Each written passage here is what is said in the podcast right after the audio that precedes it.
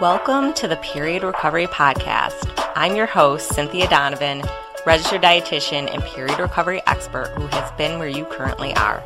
This is the podcast to listen to if you want your period back month after month, or if you want to restore your fertility and feel more relaxed around food and exercise.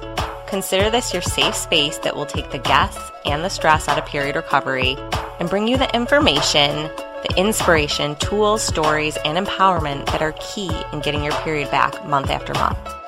Get ready to be inspired, get ready to get your period back, and get ready to get your life back. Come on, let's dive in. Hey, have you been at period recovery for some time now and are constantly wondering when will it come back? Every time you go to the bathroom, hoping, wishing. Well, this quiz will help you take where are you in period recovery and how to move forward.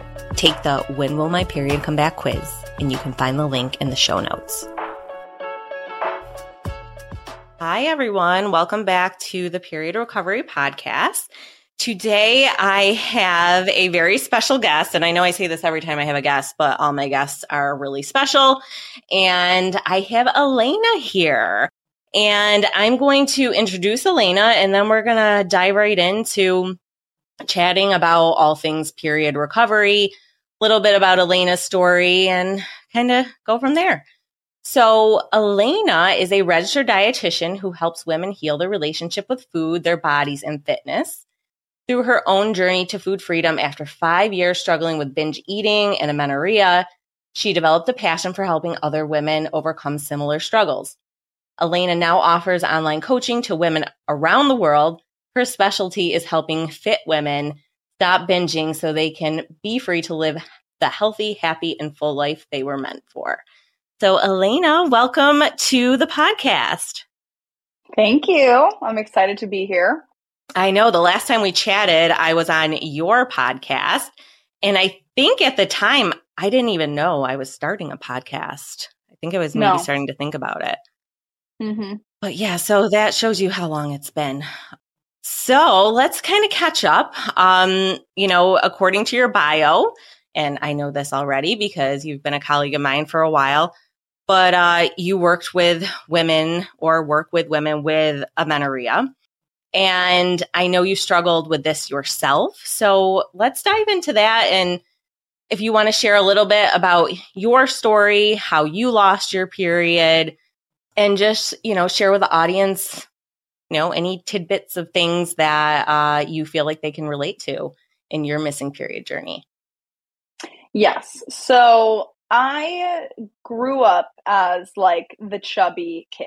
I really was not like, I was, you know, a little bit, I guess I was a little chubby at, at a certain age, but like it was something that I was in a group of like very thin friends. So it was always like in comparison to them, I was like the bigger one and you know, whatever. So that was kind of the that set the stage very early on for me to develop a disordered relationship to food that I wasn't I really wasn't even aware that there was a connection between those things at the time, but basically, you know, body image issues developing from that, being like teased for, you know, being called fat, being told by my doctor I was overweight, and then once I hit puberty, you know, I kind of like got taller and I was sort of just like a medium sized person. But in my mind, I still had this like burning desire to be thin because I always noticed this difference between how I was, you know, treated or the attention that I got versus my friends who were smaller than me. So, and I also was never like an athlete or into sports or anything like that. I was very active and like loved dance and music and um I was very like creative and artsy.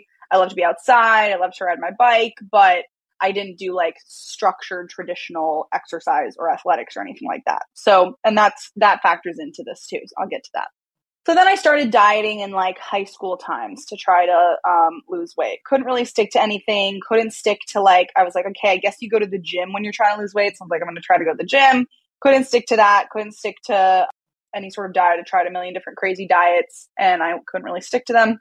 And then finally, quote unquote, finally, uh, my senior year, I, you know, did this super restrictive diet and like stuck to it. It was basically like I just wasn't eating, basically. I was doing like a cleanse. where you literally don't eat, you just drink this disgusting drink for like 10 days, which I do not recommend. And I got this like this switch clicked in my brain. And looking back at it now, I think of it as like a very like eating disorder switch, like, you know, anorexia type switch where you're like, oh, I can literally not eat anything if I want to. And like it to me at the time, it was like discipline. Yeah. Oh, I finally did it. Yeah, I finally have this discipline that I never had and like I felt like my I looked different. People were telling me even after this cleanse, like, "Oh, Elena, you look good." Whatever. I was starting to get a little taste of that attention, and then that like kicked me into gear. Where then I started working out consistently. I started tracking my calories, and like everything changed. Like even my personality changed. Like I think at that time, I almost it was like sort of like I guess some traumas that then led me to be like thrust into this perfectionist like triggered type A person. Like even my friends will tell you that like Elena before that and Elena now are like completely different people. And in some ways it was beneficial for like, you know, succeeding in school, which I was not like a good student before then. Um, and then in a lot of ways it was very toxic. And I'm still getting rid of like perfectionistic tendencies that are not related to food in my body anymore, but are still there. So that catapulted me into, you know, that was my senior year of high school. So I had lost a pretty significant amount of weight. I just like transformed who I was. I went from being, in my eyes, the fat one to the fit one now. Like I was the one who was always working out, who was you know, always choosing the quote unquote healthy option. And I was felt morally righteous because of that. Just like high on this dopamine of people finally giving me this attention for being, you know, fit and thin. And that was just crazy to me. So when I went to college, I was like, no way I'm gaining weight. And then the disordered behaviors came in even stronger, where I started because I heard about the freshman 15 and I was like, there is no way I'm going to gain this weight. So that's where like really started coming in with like decreasing my food even more, increasing my exercise even more, even though I didn't even want to lose more weight. I was just like, you can't gain weight. So you got to like put a little buffer because you're afraid that you're going to gain weight in college and that's where things really like became for me like really disordered um, and i lost more weight and then that's when i lost my period and there were other signs before that like i started to develop really bad acne like cystic acne which was obviously due to like the cortisol the stress and like the inflammation that i was putting my body through just like fatigue like at first exercise felt good it felt good to move my body when i hadn't really done some of these things before it felt enjoyable like gave me energy now i would like remember like literally falling asleep and being like, okay, you have to get up and go for an eight mile run in like Pennsylvania winter with like a ski mask on. Dreadful. Thinking about food constantly, planning everything out ahead of time, starting to like not go out with my friends and like just spending so much time thinking about food and exercise. So that's when I lost my period. And there's much more that comes after that, but that's kind of like the lead up to when I yeah. lost my period. Yeah, that's a lot. And I I hear you on all those things. I think we have uh sort of similar journeys. And, you know, it's crazy that the praise and how we kind of view what is considered good and healthy and what's considered bad and unhealthy based on how we look on the outside. When what's going on in our head is so unhealthy. But it's hard because the entire world normalizes that shit. Like, oh, you know, eating salad for lunch and dinner or, you know, exercising every single day. I mean, I remember looking at people when I was back in the depths of my disordered stuff, like, you don't go to the gym? Like, what? Like, who are you? Like, what are you doing with your life? Um, so all those things. And it makes it hard to really even realize we have a problem because it's just so friggin' normalized in the world. And so I wanted to ask you, Elena, you are a registered dietitian. Was going to college to be a registered dietitian something that you've always wanted to do, or was it something like the disordered eating and you was like, hmm, maybe I can it's that one. Yeah, yeah, yeah, yeah. Same, same, guilty. I remember not even knowing it was like a profession I was a pre med major and I was like, oh shit, I can't do calculus. I can't do math. Like, I'm so bad at math. And I was going to become a physician's assistant. Then I'm like, oh, dietitian? Like, you mean all this stuff I'm already like semi obsessed with, I could really take control of and tell other people what to do. And of course, my own inner, you know, demons would benefit as well. So yeah, I mean, looking back now where you are, where I am, I'm sure you wouldn't change the the field you took uh, for the world because now we're able to. I don't want to say um, shed light on, but I don't know about you. I remember I've been a dietitian now. Uh, we'll just say 10 plus years. Okay. We'll just leave it at 10 years. And my curriculum was totally fat phobic, weight loss, calories in versus calories out focused. And I'm assuming it probably wasn't much different for you. Yeah, not much different. Yeah. Mm-hmm. So, which fueled what I was already going through, which I'm sure um, fueled for you. So, also, too, I want to touch upon, and I was giggling as you were saying it um, about how you know you'd feel like shit, you'd be you know falling asleep, and still get yourself up to go for a run in the middle of winter. Like yeah. that is negative nine degrees, negative nine degrees Fahrenheit, wearing multiple sweatshirts. Yeah. What the average, maybe, eh, I don't want to say average person, but what the typical person would think, like, wow, that is like disciplined, Elena. That is hardcore, which drives it, right? Drives you to say, okay, this was the right thing to do. And I'm sure now you look at it, you're like, whoa, like, what was I thinking? Um, but you know, we only know what we know when we know it, I like to say. But um, yeah, I've done some some crazy things myself. So let's kind of you led up to where your period was missing. Then what happened after that? You lost your period. Was it like, oh shit, I have a problem? Or was it like, uh, well, this is kind of cool. My period's missing. I don't got to worry about my monthly cycle. So it wasn't as much like I don't have to worry about my monthly cycle, but I did I did find some sort of like sick like uh, pride in it because I I don't remember like what my knowledge was at the time and like you know the whole like eating disorder brain like you can't think clearly so it's almost like I think back and I'm like what was I even thinking like what was my brain even doing but I do remember learning about the female athlete triad in um in because I I was first uh in school to become a vet, and then I switched my major like sophomore year because of the exact reason that you talked about. I re- figured out like a dietitian was a thing, and you know everything you said is like literally exactly why I I did that. So that was later that I learned about like female athlete triad, but I think some like I think I had some awareness, I guess, because it was freshman year when I lost my period. It happened pretty quickly within that first semester that I knew that like losing your period was something that happened to like athletes or people that worked out a lot. So in my mind, I was like, oh, oh wow, like I'm like a athletic person now. Like it like further enhanced this identity that I was building for myself that I was like my ego was like terrified to let go of of the fat one to the fit one. Like I'm like, okay, great. Like I am really hardcore now that I've lost my period. I didn't even think about like the health effects of it. And when I ended up going to my gynecologist like eight months later, she also literally reinforced that exact same perspective. Oh, you know, it's just because you're super fit, you work out a lot. Just, you know, I'm going to give you this pill that will kickstart your period.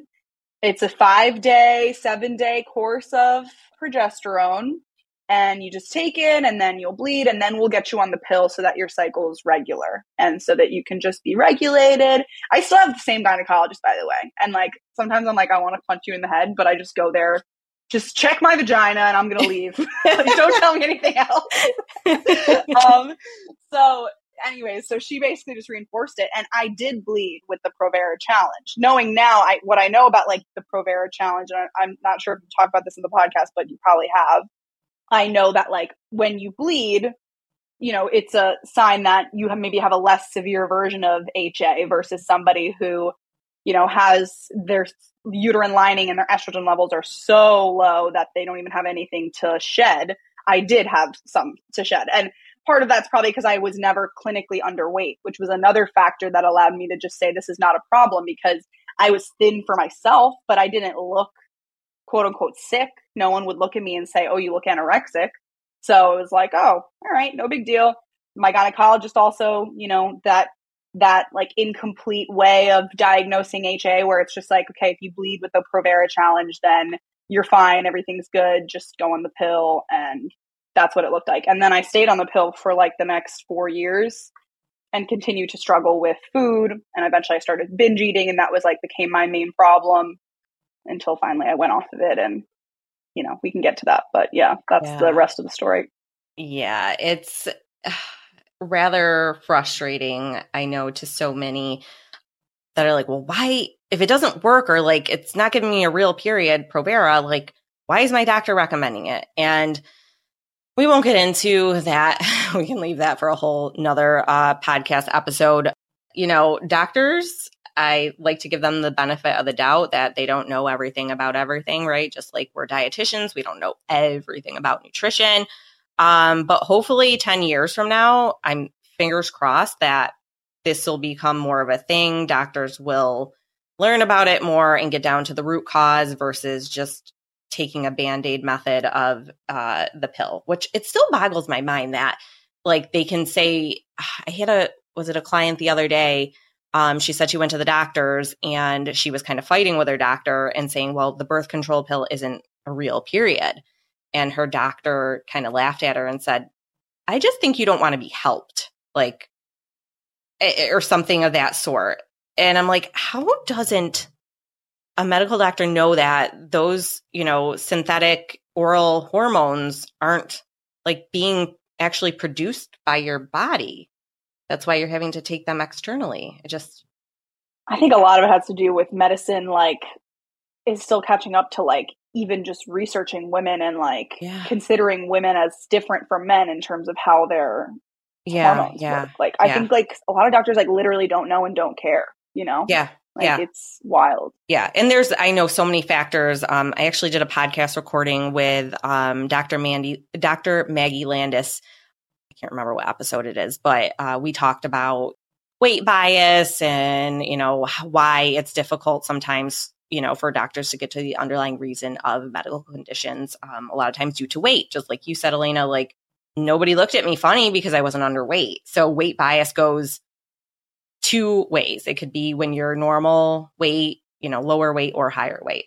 I want to talk a little bit about, because I think a lot of women that do have missing periods tend to say that they binge eat.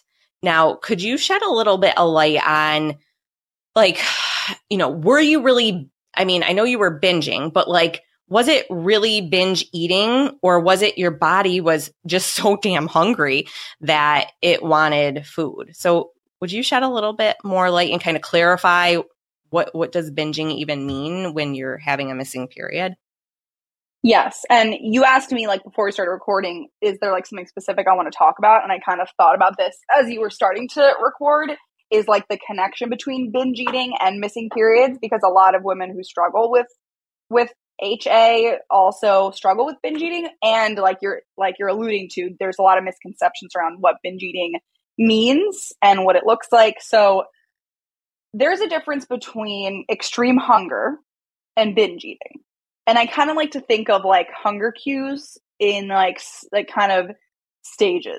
So if you think about like, you know, say in a quote unquote normal healthy person, when they get a desire to eat, they get a hunger cue, they eat, they feel full, they feel satisfied, they move on with their day, they don't think about food, and they're fueled, they have energy, they just move on.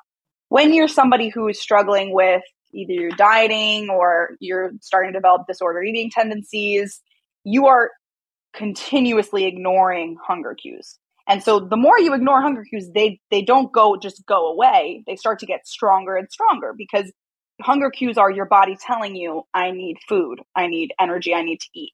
So if you keep not giving your body that energy, your body wants to survive. It's very, very deeply afraid, so to speak, of starvation. It's trying to avoid starvation because that like was a very real risk for us back in the day.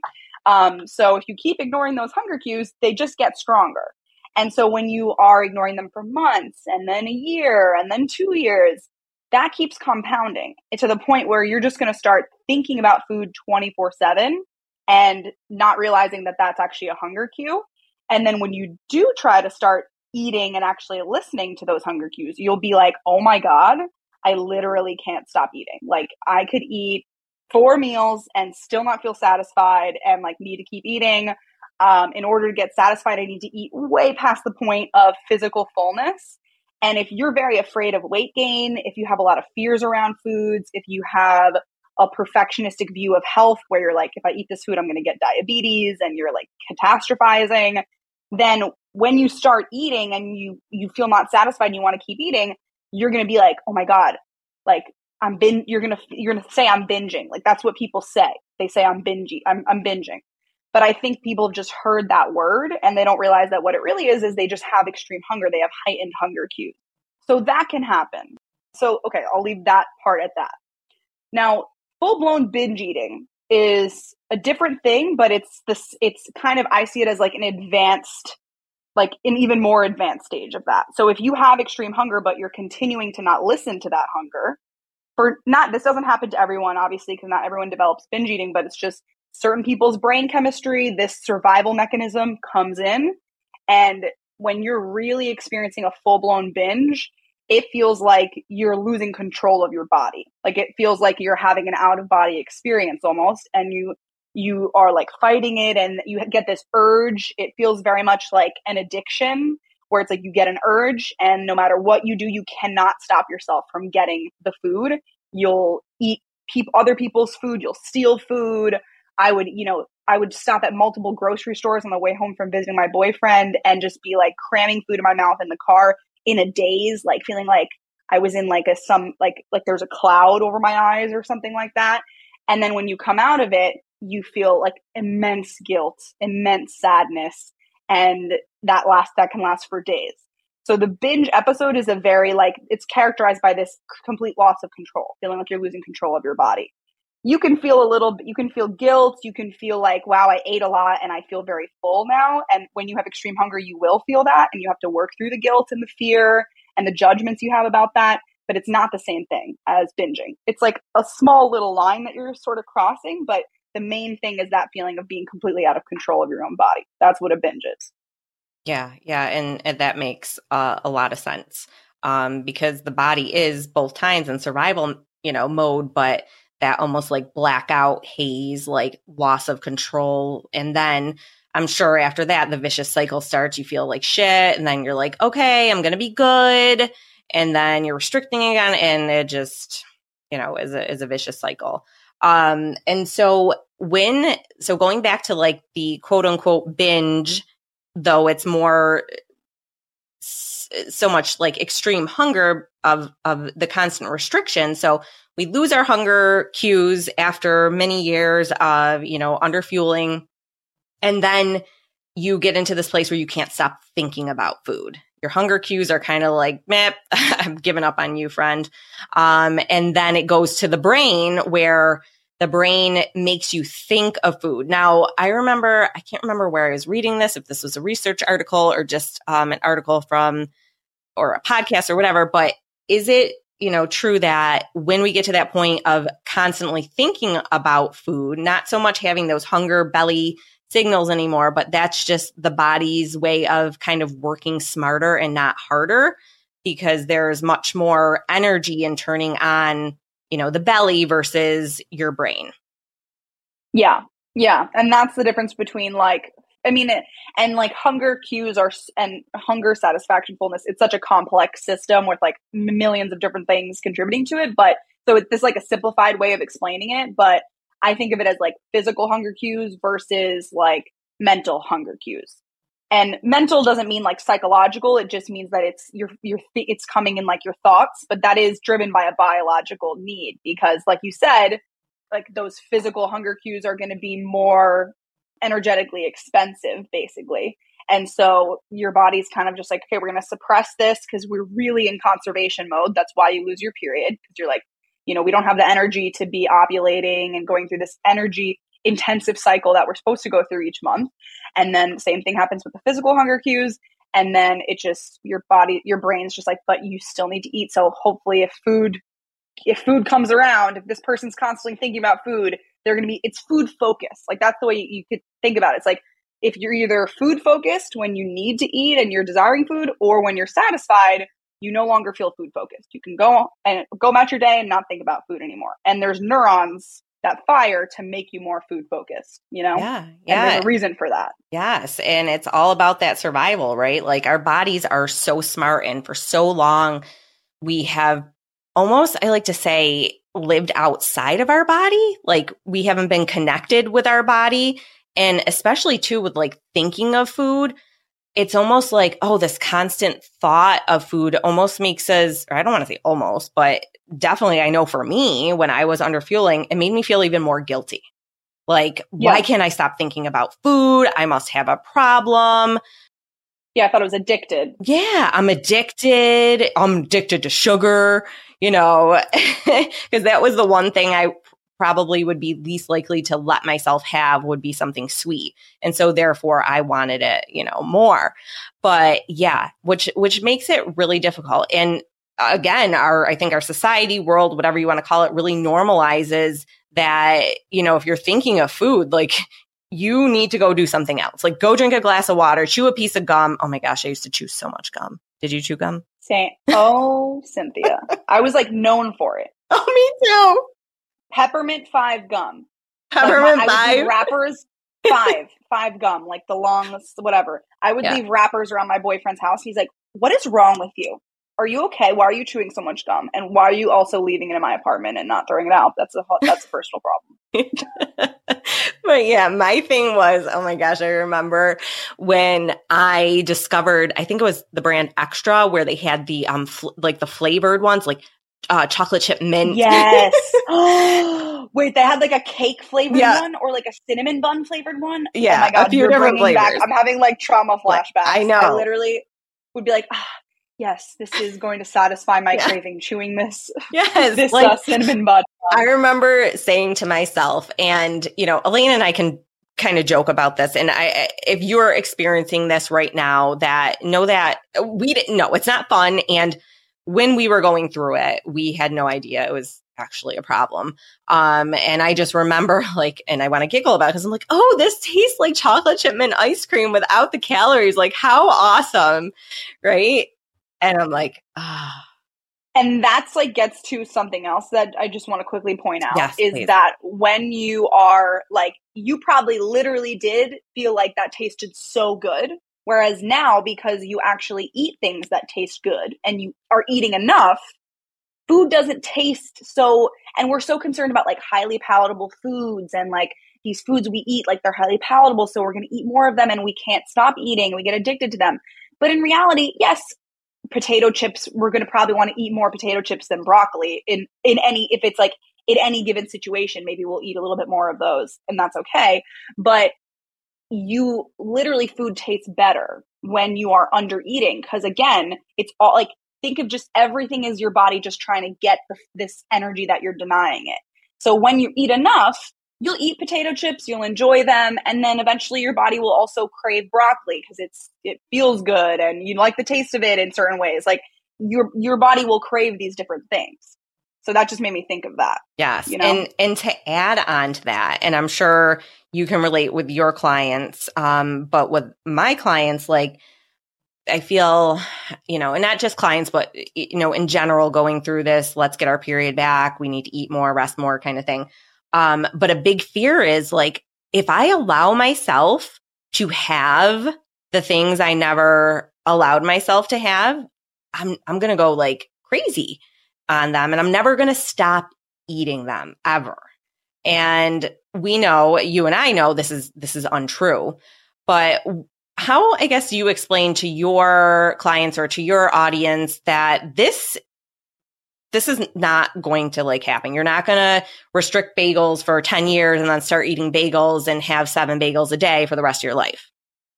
hmm Well, for some of them, especially the ones who either have like role models in their lives of people who have normal, healthy relationships to food, which is often somewhat rare. Like a lot of my clients grow up and grew up in situations where like all their family members were like clearly dealing with like disordered eating, or if they have a time in their history where they did have a somewhat good, healthy relationship to food. For those, I will say to them, okay, I get that you're afraid of this. And like, I could tell you all day long that like this isn't going to happen, but like, what are you just going to like randomly trust me? Probably not, especially when you have all these doubts. Um, but I tell them, how has it worked for you? Like, look at your own experience. What happened when you started to control these foods more and eat less of these foods? Like, what happened? Did you're you're here right now because of that. Like, follow the sequence of your life and how this worked out. The more that you've restricted these foods, this is what's made you binge on them more. This is what's made you think about them more. So that's definitely something I'll talk to them about for others, I'll talk about like the habituation effect that like they talk about in intuitive eating a lot and, you know, show them that like, you know, think about when you eat the same thing every day for several days, you eventually start to get tired of it because maybe it was really good on the first day, but the more you ate it, you started to be like, eh, this doesn't taste as good anymore. It's the same thing with these other foods.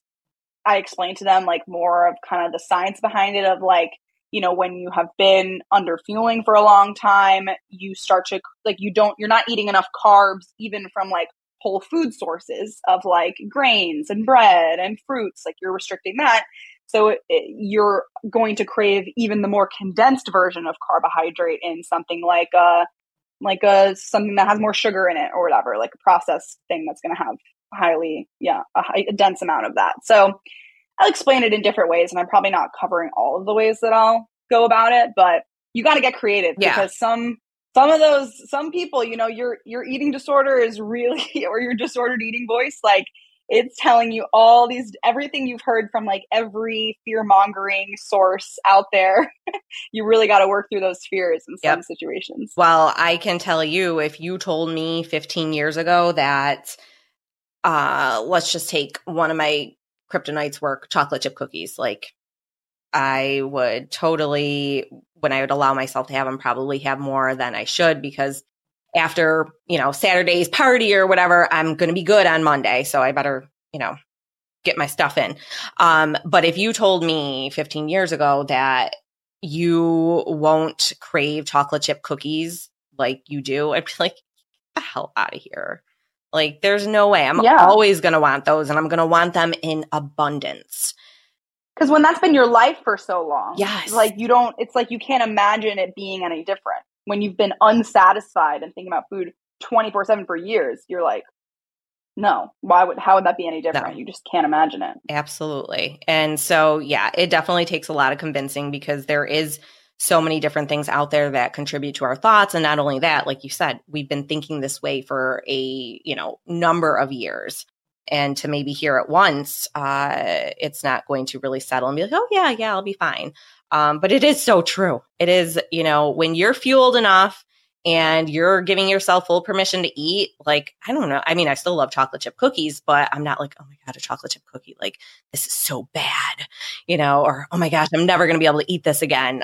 So you know that that changes but that is sometimes hard to um, convince uh, that you can habituate those foods um, if you're well nourished and you know give yourself full permission because uh, who the hell wants chocolate chip cookies like every day 365 days a year? You're eventually going to get sick of them so yeah i'm glad we broke that down a little bit you know about the binging and you know binge eating disorder because like you said that term is very easily used by our society that you know and when it comes down to it at least for our audiences most are you know going through that extreme um, hunger and then some crossing that line you said into the binge eating disorder. But either way if you're going through either of them it's resolvable. the solution's the same. The solution's the same for both of them too. Yeah.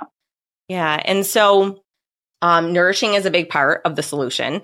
And really, would you say breaking food fears? What are some other things like, you know, if someone is listening to this now and wanted a quick, you know, again, it's not quick. None of this is quick, but if you had to give some words of encouragement of little tiny steps uh, that uh, people can take to, you know, start their journey if they're feeling like they're binging or having a binge eating disorder. Yeah, the main things that, like, the three main factors that like broadly that I cover with clients is um, identifying and breaking food rules, listening to fully listening to all hunger cues, mental and physical, which means that you will be eating enough. Like once you're fully listening to your body, your body's very smart. It knows what it needs in order to recover from this and normalize all of these things. And so you just really have to learn how to listen to it. So breaking food rules, learning and listening to all of your hunger cues and then digging into the fear of weight gain and body image issues because that's the reason uh, and maybe like a fourth i would say actually a fourth which is like kind of i speak to this with my clients but it's also more like something you would work on in therapy is like addressing the perfectionist mindset addressing your self-esteem your self-worth because like you almost think i think of it as like i'm very like root cause like my mind always goes to that so i'm always like okay so you have these food rules and you're not listening to your hunger cues. Why? Because you're afraid of gaining weight. Why are you afraid of gaining weight? Because you feel like you can't like your body, you can't um, get a partner, you can't get the can't live the life you want and get the attention you want. Uh, you can't be healthy if you don't do X, Y, and Z. And why is it that you feel that way? Well, there's stuff we have to address about health, like defining health and how we define health is a big thing. That often goes back to perfectionism too, because yes, some people might look at like, oh, it's good to eat vegetables, and be like, okay, like I'll try to get some vegetables in, you know, when I, when I can. A type A perfectionist will say, okay, I'm going to eat 10 vegetables in a day, and I'm going to eat that every single day. And if I don't eat them, I feel like shit, and I can't think clearly, and I'm anxious all day long. Like, so that's a deeper mindset issue that's going to be showing up in other areas of your life too, which is where like therapy can come in or like specific mindset coaching related to that and then with the body image stuff, like it all goes back to stuff that happened in your childhood. Like when you dig back into it, it's like all inner child stuff, self esteem, self worth, being a woman, just generally in our culture. Like there's a cultural perception around like, you know, unwritten sort of, but very blatantly obvious that like a woman's worth is mainly in how she looks. And so, you know, all of that has to be dug into. And none of that is simple, obviously. No. But that's generally no how I go about it. If you really, you know, I have a very similar approach as like let's get let's get to the root cause. Let's get to that root cause because if we don't, then we're scratching the surface and it's going to come up another time when typically when you something happens something very stressful um, in your life you're going to result back to those you know those safety mechanisms that maybe helped you feel safe in you know your childhood or um, adolescence or whatever. Um, so they served a purpose maybe when you were younger but yeah a lot of us are you know it's been ingrained in us maybe from generations um, or just it's so you know multifactorial where so many things can contribute to it that we could probably talk for hours about it. But um, yes, no quick, simple fix, but there are certain things that you can do and start to look inward a little bit. And of course, this kind of inner, deeper work around food, body, period recovery um, is really hard to do alone um, if you want to get to the root cause. So, you know, getting that support, whether it's from a therapist, a dietitian, is just so integral in healing from the bottom up so that you can nip that in the butt and move on with your life. Um, again, not that simple. Things, you know, still you'll work on, they'll come up. Thank you. And Cynthia, can I give one quick thing because I feel like, you know, just for people to get something that's a little bit more actionable. Um, because I gave like obviously like the highest level overview and they're like, okay, what do I actually do though? I'm like terrified right now.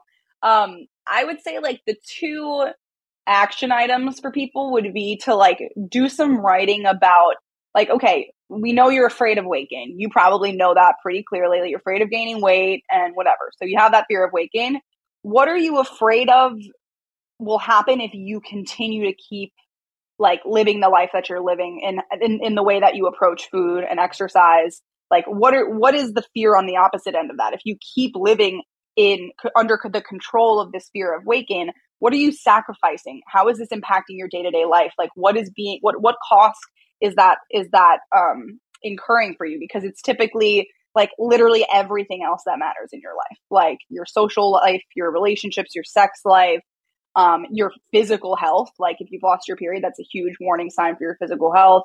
You probably have maybe digestive issues fatigue feeling cold all the time. Like look at those. How is this affecting your life? And like how does that fit into what you want for the overall grand scale of your life? Like that is a big question that writing actually writing about that can help solidify and like give you some more motivation to overcome that fear. You're still going to feel afraid but like you just need to find that little piece of like you know fear in the opposite direction that motivates you to face the fear and then eventually that fear will go away with time as you keep facing it. So I would say that, and then asking yourself all of like write a bullet pointed list of all of the the behaviors that are driven by your fear of weight gain that you're doing right now, whether it's exercise or where you're, you know, pushing off your hunger at this time of the day, or I don't eat this food, or I only eat this food at this time.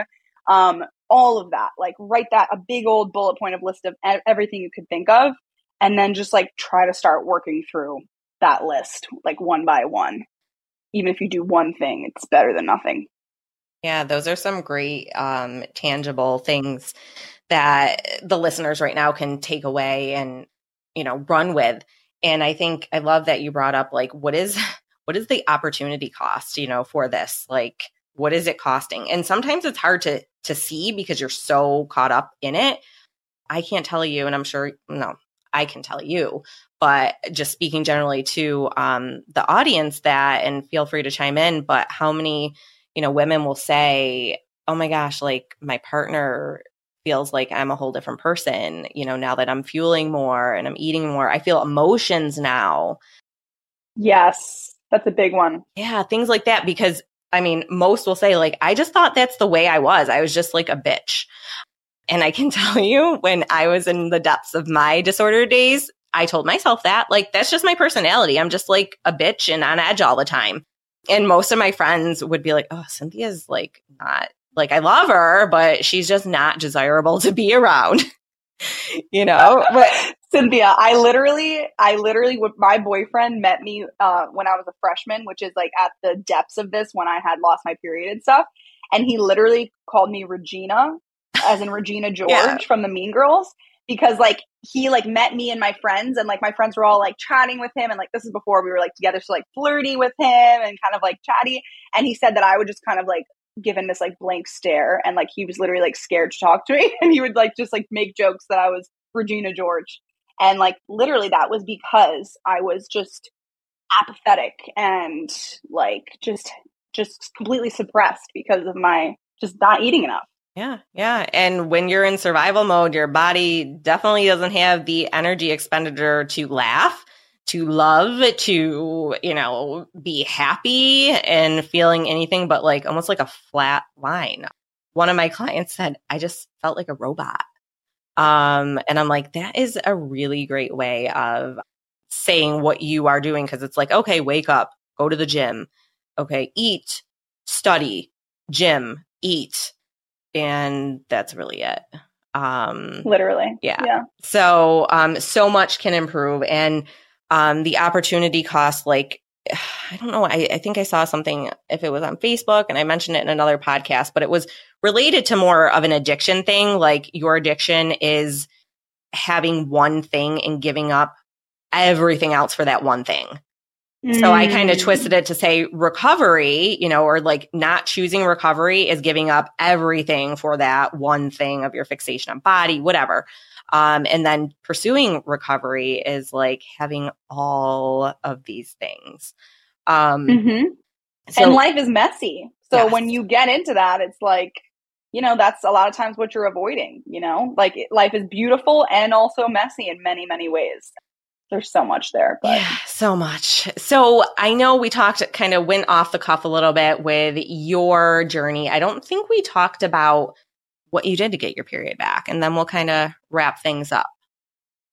Well, all the things that I just said that I gave those three things, I did all those. I did all that. Everything I teach my clients, you know, I did maybe like in a I teach it in a more sophisticated way now because I wasn't, you know, as educated on the subject back then, but the other piece that I didn't mention was exercise. Like, you know, with the food stuff, I think it's kind of clear. I broke all the food rules. I gave myself 100% full permission to eat. I went through that extreme hunger. I ate, I don't even know how many meals in a day, plus dessert and snacks and all the foods I didn't let myself. I ate uh, tons of whole foods. I ate tons of processed foods. I ate everything. And it was great and difficult at the same time. And so I did all that. You know, eventually my hunger stabilized. I started craving things less. My binges stopped pretty much immediately. And then eventually, kind of my hunger normalized, my cravings normalized, and I just settled into an intuitive relationship to food. With exercise, I took a full break. By the time I hit recovery, like for a lot of my clients, they don't go all in, so to speak, like this at first because it's just like really, really scary and there's a lot to work through. But I was pretty like ready. I was just, I had tried so many different things. And I think too, anyone out there who struggles with binge eating in your podcast will get this when you feel that like truly like out of body experience. And I was binging, you know, at least once a week, oftentimes more than that it's like you feel like you're literally going insane and like you just want to stop feeling that feeling because there's nothing scarier than just feeling like you have no control over your body, especially for a perfectionist who wants control. And that's the whole reason why I was losing control actually was because ironically I was trying so much to control everything in my life. But yeah, I think that motivates you more so to just be like, well, I can't control myself anyways around food. So like I'm already like gaining weight, losing weight because of this binge eating. So, like, I'm just going to let it all go. So, I did that. I stopped exercising, took a full exercise break, and I didn't feel like moving at all. I didn't want to go for a walk. I didn't want to yoga. I just relaxed. Um, and then eventually I kind of like wanted to walk again. I wanted to stretch. And then, you know, once I had my three full recovery periods, then I reintegrated exercise and also found a nice, healthy, intuitive relationship to that because I had given myself that full permission to rest as well as the full permission to eat. And it works like exactly the same because exercise and the food, like they're just both ways that we we are operating from this like control and fear of weight gain. So once you just give the permission, which is not an easy step, these things resolve themselves. And now I have energy to work out. I want to work out. Sometimes I want to rest and just kind of flows in that way. And isn't that just an amazing feeling to be able to just be intuitive with it and flow with it? And how just having that flowy, intuitive relationship with food and exercise, how it's improved your life in probably unimaginable ways that you never thought were possible before. So, you know, aside from having that, you know, nice flowy relationship with exercise and food, where do you, where do you feel like you're and I know me too, Elena. I am a recovering, still recovering perfectionist. I feel like perfectionist, you're always, you know, certainly a perfectionist at heart, but you are now able to really um, put your perfection in ways that are going to serve you versus not serve you.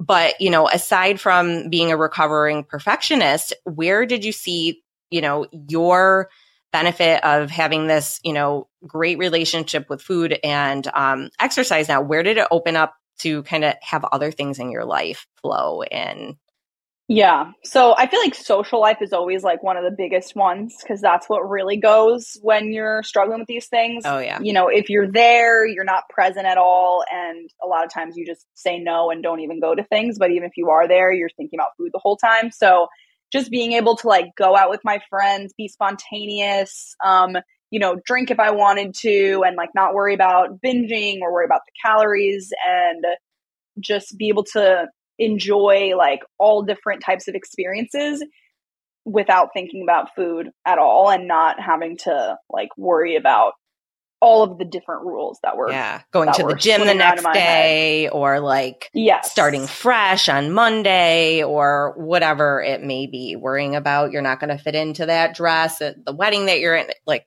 we could probably name a million things, right?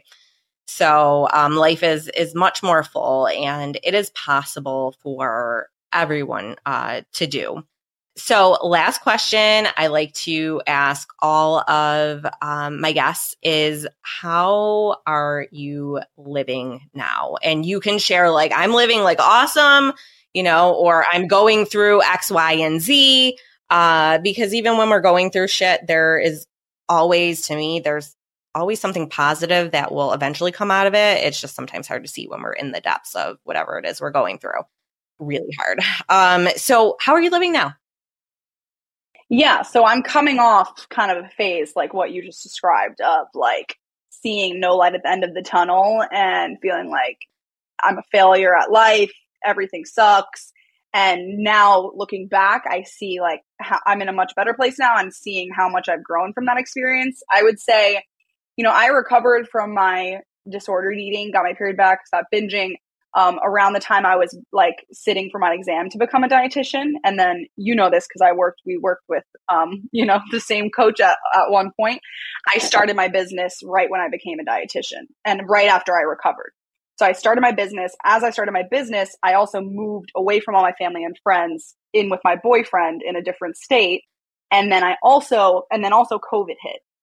So all of these things were happening and my perfect and like I was, you know, free from the disordered eating and kind of like setting into settling into adult life and the perfectionism like it was basically like all of the similar ways of thinking that I was thinking about food and my body and exercise back in my disordered eating days. I was now applying that to like life and especially like business and you know, my life was only business. I had no life outside of that, no social life. It's very similar to the disordered eating. So it forced me, even though it was a very dark time for me, and I was definitely struggling with like depression, anxiety, um, like even some like addictive tendencies. It was like I see that now as like I was being confronted with the perfectionism in other areas of life, and now like I feel like I've made a lot of progress in that mindset, um, and like grown spiritually and stuff from that. So I'm feeling growth after a period of darkness is where I'm at right now, and it feels very good. yeah, yeah. And it's crazy though how a lot of times that our, you know, perfectionist tendencies that were in food and stuff sometimes can transfer to other places in our life. Uh, cause it, you know, we're all in control, you know, with that now and we're good with that. Um, and that I think one thing for me too that my journey has taught me, and you could probably you know, say similar that it's allowed us to get a little bit curious and to say like, ooh, I'm seeing this coming up in other places in my life. Like what's going on here? And we have more of the self awareness because of the crazy journey that we have already been through. So know that if you are feeling stuck in your disordered eating, missing period, that this experience, even though it sucks and it feels so horrible, um, that you're going to look back on it I don't know when. It could be a month, it could be a year, it could be two years, and be like, you know what? Thank you, you know, journey of craziness because you've allowed me to grow and to be able to self reflect on other things and just to really morph into the person that I'm truly meant to be. Easier said than done when you're going through the thick of it. But, you know, Elena and I can both tell you that even though there seems no light at the end of the tunnel, there is always light at the end of the tunnel. And you can choose least to do something to make yourself feel 1% better um, in the day. And of course, reach out for the necessary support if you feel like you need it. And I want to note that because you are probably listening and you are a perfectionist, asking for help is okay. Asking for help doesn't mean you failed.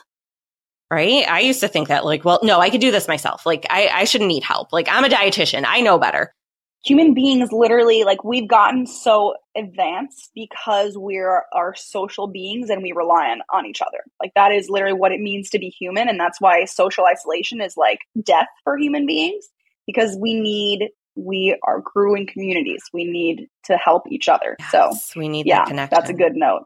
Yeah. So on that note we're leaving on an awesome positive note. Elena if people want to connect with you where can they find you uh, I'm the binge eating dietitian on Instagram. There's like dots between each word, but that doesn't really matter. If you just type in the binge eating dietitian, you'll see my face. Elena is my name, so you'll be able to find that. Instagram is where I am primarily. I'm also the binge eating dietitian on TikTok, and my podcast is the binge eating dietitian podcast.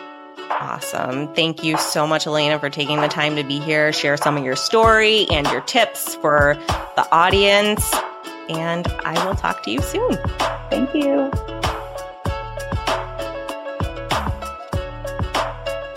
Hi, guys. I hope you enjoyed this episode. Please take a moment to think and reflect on how this could be helpful in your period recovery journey. I want to thank you from the bottom of my heart for listening to the Period Recovery Podcast. We know there are a lot of pods out there, and I'm so excited and grateful you are here listening with me.